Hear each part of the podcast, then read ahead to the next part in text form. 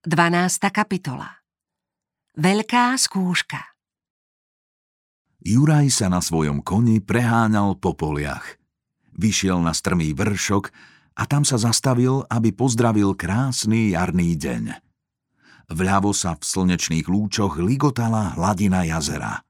Po pravej strane bola indiánska dedina, v ktorej žil už takmer 10 rokov. Musel sa usmiať pri spomienke na to, ako si ho zvedavé indiánky obzerali, keď ho uvideli poprvý raz. Potom prišiel tréning a jeho prvé preteky. Ale všetko je už nenávratne preč. Nikto z dediny nevie bežať rýchlejšie ako on. Nikto lepšie nezápasí a nepláva. Vo všetkom sa stal z neho skutočný indián. Hnedá šťava s koreňou mu dáva tmavú pleť – má široké svalnaté ramená a vysokú, súmernú postavu. Predsa však nie som indián, hovoril si v duchu. Necítim sa ním byť a musím čo najskôr niečo podniknúť. V posledných rokoch Veľký vlk veľmi zostarol. Nemal ľahký život a zodpovednosť za svoj kmeň mu pridávala stále nové a nové vrázky. Všetci už vedeli, že jeho nástupcom bude rýchly šíp – Juraj si uvedomoval, že ak chce utiecť, musí to byť skôr, než sa stane náčelníkom a preberie zodpovednosť za celý kmeň. Ale ako uniknúť? Náčelník ho starostlivo sledoval. Juraj doteraz nevedel, ako ďaleko je od svojej osady, báni to, či ešte žijú jeho rodičia. Kým takto uvažoval, zachytil zvuk kráčajúceho koňa – Obzrel sa a videl, že prichádza jeho priateľ Bielý nos. Kde si? Volal na neho už zďaleka. Všade som ťa hľadal. Tvoj otec, náčelník, chce s tebou hneď hovoriť. Poslal ma, aby som ťa priviedol. Táto správa Juraja znepokojila. Čo len môže veľký vlk chcieť? Čo je také dôležité, aby to nemohlo počkať do večere? Nehovoril, čo odo mňa chce? Spýtal sa Juraj. Nie, ale mám ťa čo najrýchlejšie doviesť. Keď Juraj vošiel do Vigvamu, veľký vlk ležal na kožušinách. Bol oblečený. Juraj zostal prekvapene stáť, keď zbadal, ako veľmi náčelník zostarol a schudol. Náčelník sa k nemu vždy správal priateľsky a Juraj ho mal rád. Na jeho pokyn si Juraj sadol. Syn môj, sám vidíš, ako mi ubúda síl. Už niekoľko mesiacov som chorý. Dni môjho života medzi ľuďmi sa čoskoro skončia. Juraj chcel niečo povedať, ale náčelník mu naznačil, aby mlčal. Nebuď smutný. Nemám strach zo smrti. Svoj kmeň odovzdám do dobrých rúk. Si statočný, silný a múdry. Mnoho si sa naučil, veľa vydržíš a nebojíš sa hľadieť nebezpečenstvu do tváre. Preberieš za mňa zodpovednosť a budeš dobre viesť tento ľud. Keď odídem do väčšných lovísk, staneš sa náčelníkom. Juraj čakal tieto slová. Ale teraz, keď ich naozaj počul, nevedel, čo má povedať. Preto zvažoval každé svoje slovo. Otec, nemal by si takto hovoriť. Tvoj ľud ťa miluje a ty budeš žiť ešte mnoho rokov a povedieš ho. My všetci sme tvoje deti a nechceme, aby si čo len myslel na väčšné loviská. Všetci ľudia raz musia zomrieť. Pokračoval veľký vlk. Deti majú prebrať bremená svojich rodičov a niesť ich. Ty máš pred sebou ešte mnoho rokov a v nich poznáš lásku svojho ľudu. Po týchto slovách Juraja prepustil. Prišiel čas, aby som čo najrýchlejšie odišiel, hovoril si Juraj a pomalým krokom prechádzal dedinou. Na druhý deň hľadal možnosť porozprávať sa s Evanou, Neskoro odpoludnia ju zbadal sedieť pred Vigvamom. Šila čelenku z pestrých perličiek. Aká je krásna, hovoril si Juraj. Ešte nikdy som nevidel krajšie dievča. Keď ho Evana zbadala, usmiala sa. Môj milý brat, už toľko dní som s tebou nehovorila. Máš určite mnoho práce však? Spýtala sa. Ak chceš, môžeme sa spolu prejsť. Čo povieš? Dlho šli mlčky, až dievča samo prerušilo ticho. Povedz mi, rýchly šíp, čo trápi tvoje srdce? Mám starosti, milá sestra. Určite vieš, že ma veľký vlk onedlho vyhlási za náčelníka kmeňa. Keby sa to stalo, zlyhali by moje zámery. A aké máš zámery? Chcem opustiť túto dedinu a vrátiť sa k svojim rodičom. Po toľkých rokoch ešte stále túžiš po domove? Tu by si nemohol byť šťastný, veď každý ti prejavuje úctu a zakrátko sa staneš náčelníkom mocného kmeňa. Evana, ty už dlho poznáš moje myšlienky a city. Svoj život si predstavujem úplne inak. Patrí k nemu dom, škola, tichý kostol a láska mojej rodiny.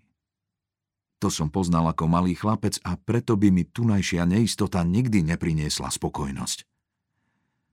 Chcel by som mať dostatok jedla, ktoré nezávisí od loveckého šťastia a malých záhradok. A potom mnoho ľudí tohto kmeňa je špinavých a lenivých, ale najhoršie je, že ako náčelník by som musel podnikať lúpežné výpravy. Ja nemôžem podporovať ľudí v tom, aby kradli a zabíjali. Dobre vieš, že to nedokážem. Evana zvažovala jeho slová. Vždy Juraja chápala a jediná poznala jeho názory. Myslím, že ti rozumiem. Zostal si bledou tvárou. U nás by si nebol šťastný. Tvoj pôvodný život je určite krásny, keď naň nemôžeš zabudnúť. No bol si ešte malý, keď si prišiel do našej dediny. Keby si poznala mojich rodičov, potom by si pochopila, prečo sa k ním chcem vrátiť. Boli dobrí a naučili ma milovať život aj ľudí, povedal Juraj. Ako vidím, asi nás opustíš. Veľký vlk bude nešťastný a moje srdce zosmutne, ale teraz, keď všetko viem, pomôžem ti. Môžeš sa na mňa spoľahnúť. Je to len naše tajomstvo. Povedala Evana. Ďalej šli mlčky. Prežívali túto spoločnú jazdu, ako by bola posledná. Po chvíli sa však Evana nesmelo ozvala. Rýchly šíp. A ja mám k tebe prozbu. Náš otec sa onedlho rozhodne vydať ma za niektorého bojovníka. Určite sa bude pýtať aj na tvoju mienku. Keď to urobí, tak mu povedz, e, povieš mu, dievča nevedelo ako ďalej a Juraj sa usmial. Nemusíš mi nič hovoriť. Chceš, aby som veľkému vlkovi navrhol ako tvojho manžela bieleho nosa však? Áno, brat môj, Ty poznáš najtajnejšie myšlienky môjho srdca. Dobre, keď sa naskytne príležitosť, pohovorím si s otcom. Som presvedčený, že Bielý nos ti bude dobrým manželom. Predpokladám, že ho veľký vlk urobí náčelníkom, keď ja odídem. Bude to múdry a silný náčelník a svojimi rozhodnutiami bude robiť kmeňu česť. Až doteraz obstál Juraj vo väčšine skúšok lepšie než ostatní. Indiáni ho naučili všetko, čo poznali z astronómie, lovu a zo stopovania. Naučili ho podľa určitých úkazov na oblohe, na kôre stromov, na machu aj na srsti zvierat správne určovať, aké bude počasie. Známi šamani ho učili liečiť rôzne choroby, pretože aj to musí vedieť náčelník – Ukazovali mu rôzne kvety, kôru stromov aj korene rastlín, ktoré majú liečivé účinky. Vysvetlili mu, v akom pomere ich treba miešať, ako sa pripravujú hojivé masti, ako možno vyliečiť horúčku, ťažkosti s trávením, srdcové a pľúcne choroby. Ale to najťažšie mal ešte pred sebou. Bola to skúška dospelosti. V nej indiánsky chlapci dokazovali, že sú už mužmi a neobstáť bola veľká hamba. Teraz mal robiť skúšku asi 15 chlapcov. Obrad mal byť súčasťou veľkej slávnosti v prvých jarných dňoch – už niekoľko týždňov dopredu sa všetci pripravovali.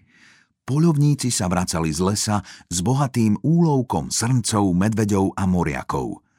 Ženy čistili zverinu dlho do noci a chystali jedlo. Veľký vlk prikázal mladším bojovníkom, aby pripravili stany pre návštevníkov zo susedných kmeňov. Aj Juraj pomáhal. Pri práci však rozmýšľal o inom. Sužovala ho predstava, čo všetko ich čaká – Jedna časť skúšky bola najťažšia. Bola to v podstate odvážna hra. Už raz ju videl ako divák. Stalo sa to krátko po jeho príchode do dediny. Starší bojovníci sa postavili do dvoch radov oproti sebe.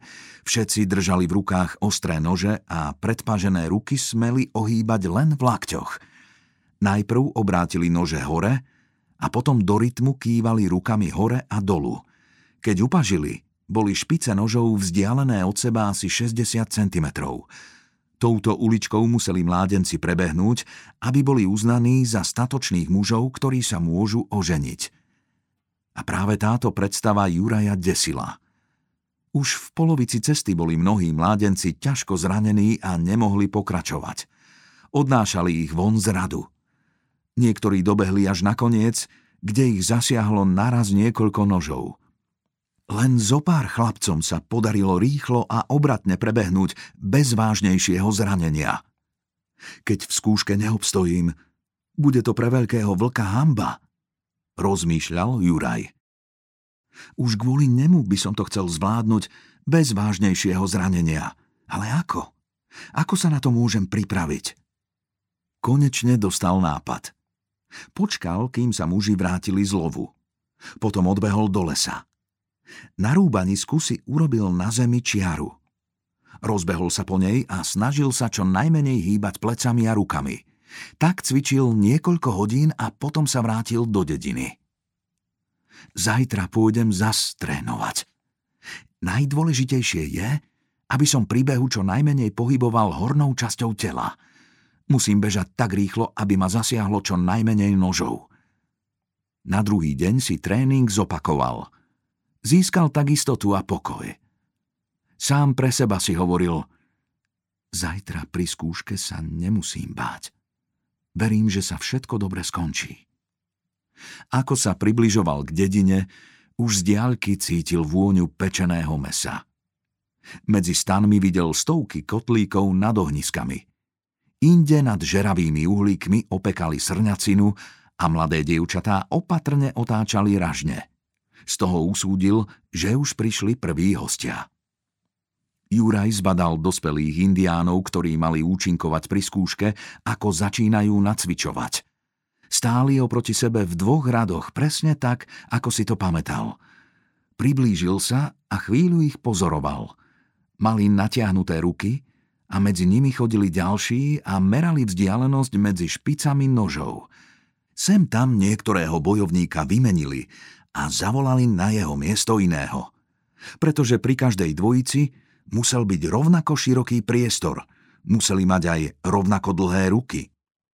O chvíľu indián, ktorý viedol nácvik, dal pokyn bubeníkovi. Ten začal bubnovať do rytmu a nože bojovníkov sa blízkali v mesačnom svetle. Juraj ich sledoval asi 15 minút a potom šiel stavať stany pre hostí. Keď sa vracal späť, Bojovníci ešte stále nacvičovali. Zdalo sa, že súhra je dokonalá. Ruky sa pohybovali v rytme tak pravidelne, ako by všetky patrili k jednému telu. Medzi tým sa už zhlukovali zvedavci. Juraj stál pred jedným starým náčelníkom. Ten sa obrátil k svojmu sprievodcovi. Kto je ten mladý bojovník? Bol asi nedoslýchavý, pretože hovoril veľmi hlasno. Juraj rozumel každé slovo. Sprievodca odpovedal. Počul som, že je to syn veľkého vlka. Syn veľkého vlka? Nie je to ten, čo ho ukradli bledým tváram? Áno, priviedli ho pred mnohými rokmi. Jeho kmeň tvrdí, že má srdce indiána. Starý náčelník niečo zamrmlal, ale Juraj bol už ďalej a nerozumel mu. Bolo to niečo asi v tom zmysle, to sa zajtra uvidí. Áno, to sa uvidí, povedal si. A rozbehol sa opäť trénovať do lesa. Zvyšok noci strávili indiánsky chlapci pri rôznych hrách, alebo si sadli k veľkému ohňu a pozorne počúvali rozprávanie starých bojovníkov. Tí sa v spomienkach vracali do minulých, šťastnejších dní, keď tu ešte neboli bledé tváre a nikto im nebral ich loviská. Niektorí rozprávali o dušiach svojich predkov, ktoré indiáni veľmi uctievajú – Mladší bojovníci sa zas vychvaľovali statočnosťou svojich kmeňov v boji proti nepriateľom, bledým tváram, alebo aj proti znepriateľeným kmeňom. Juraj počúval, ale nič nehovoril. Musel uznať, že pristahovalci spôsobujú indiánom mnoho škôd a že zďaleka nie všetci sa správajú čestne. Keď sa rozprávači odmlčali a začali znieť bubny, cítil sa lepšie, no nezostal tu – hoci si zvykol na indiánske tance, nijako si ich neobľúbil. Vzdialil sa preto do tmy. Aj on sa v myšlienkach vrátil domov a rozmýšľal, aké by to bolo krásne, keby mohol sedieť pri ohni so svojimi rodičmi. Druhý deň si vyplnili indiáni hrami a športovým zápolením. Juraj sa na ňom nezúčastnil, pretože si šetril sily na najťažšiu skúšku – Mala sa konať odpoludnia, keď sa trochu ochladí. Už hodinu pred jej začiatkom postávali indiáni v hlúčikoch. Starení aj hrdí náčelníci si chceli zabezpečiť najvýhodnejšie miesta, aby im nič z toho vrcholného zážitku neuniklo. Najlepší výhľad bol z malého návršia, z ktorého bolo vidieť celý priestor ako na dlani. Aj Juraj sa pridal k mládencom, ktorí sa mali podrobiť skúške – Všetci si s napätím kládli otázku. Obstojím? Alebo budem s hambou čakať do budúceho roku? Bojovníci s nožmi sa postavili na svoje miesta a vytvorili dva rady. Pri prvých pomalých úderoch bubna prebehlo davom zvláštne vzrušenie. Rytmus sa stále zrýchľoval a chlapci sa postavili podľa poradia, v akom budú bežať. Juraj zbadal, že ho sleduje mnoho zvedavých pohľadov a trochu znervóznel. Všetci boli zvedaví na jeho výkon, pretože bol synom náčelníka a navyše aj bledou tvárou. Aby napätie vydržalo do poslednej chvíle, mal bežať posledný. Keď v rytme bubna zdvihli bojovníci ruky, v ktorých sa zaleskli nože, zavládlo úplné ticho. Všetky nože boli nabrúsené a ostré ako britvy. Tváre čakajúcich chlapcov boli ako z kameňa. Nikto neprejavil strach. Prvý bežal pokojne pomedzi rady bojovníkov. Keď ho zasiahol prvý nôž do pleca, trhlo ho a na okamih stratil rovnováhu. Tesne pred cieľom ho ešte zasiahli dva nože do lopatky. Ale bežal dobre a dav jasal. Mládenec sa stal mužom. Pozornosť sa obrátila na ďalšieho bežca – Tomu sa nedarilo tak dobre. Dobehol, ale jeho zranenia boli také veľké, že pri posledných bojovníkoch sa zapotácal a klesol na zem. Aj tretí spadol tesne pred cieľom. Bol celý zakrvavený. S ťažkým zranením ho odniesli na bok. Musel byť nešťastný, pretože ho neprijali medzi mužov. Niekoľko chlapcov dosiahlo cieľ len s veľkým šťastím – Väčšinou mali veľké poranenia na rukách, chrbtoch, na pleciach, aj na hlavách. Keď Juraj videl, ako dvaja chlapci pred ním skončili tiež na zemi, začal strácať odvahu. V tom počul volať Rýchly šíp, syn veľkého vlka! Musím sa ovládať, upokojoval sa a pomaly predstúpil pred dlhý rad bojovníkov. Nesmiem myslieť na nože a musím bežať čo najrýchlejšie. Tak, ako som si to nacvičil v lese. Potom zdvihol hlavu, nadýchol sa a vyrazil. Jeden nôž ho ľahko zasiahol do lopatky, ale nebolelo to veľmi. Vydržal už viac. Asi v polovici cesty zacítil ešte jedno pichnutie do tej istej lopatky, ale ani toho nemohlo zastaviť. Statočne a takmer nezranený dobehol až do cieľa. Celý dav ho nadšene zdravil. Málo ktorý z prítomných indiánov už niekedy videl taký vynikajúci výkon. So mnou oslavujú aj veľkého vlka – myslel si Juraj. Bol šťastný, ale tvár mal ako z kameňa, presne takú, akú má mať správny indián. Potom ho obkolesili priatelia a tešili sa z jeho víťazstva. Až medzi nimi prejavil svoju radosť. Najviac ho však potešili slová veľkého vlka. Dnes je najkrajší deň v mojom živote. Dokázal si, že si skutočný indián a dobrý syn.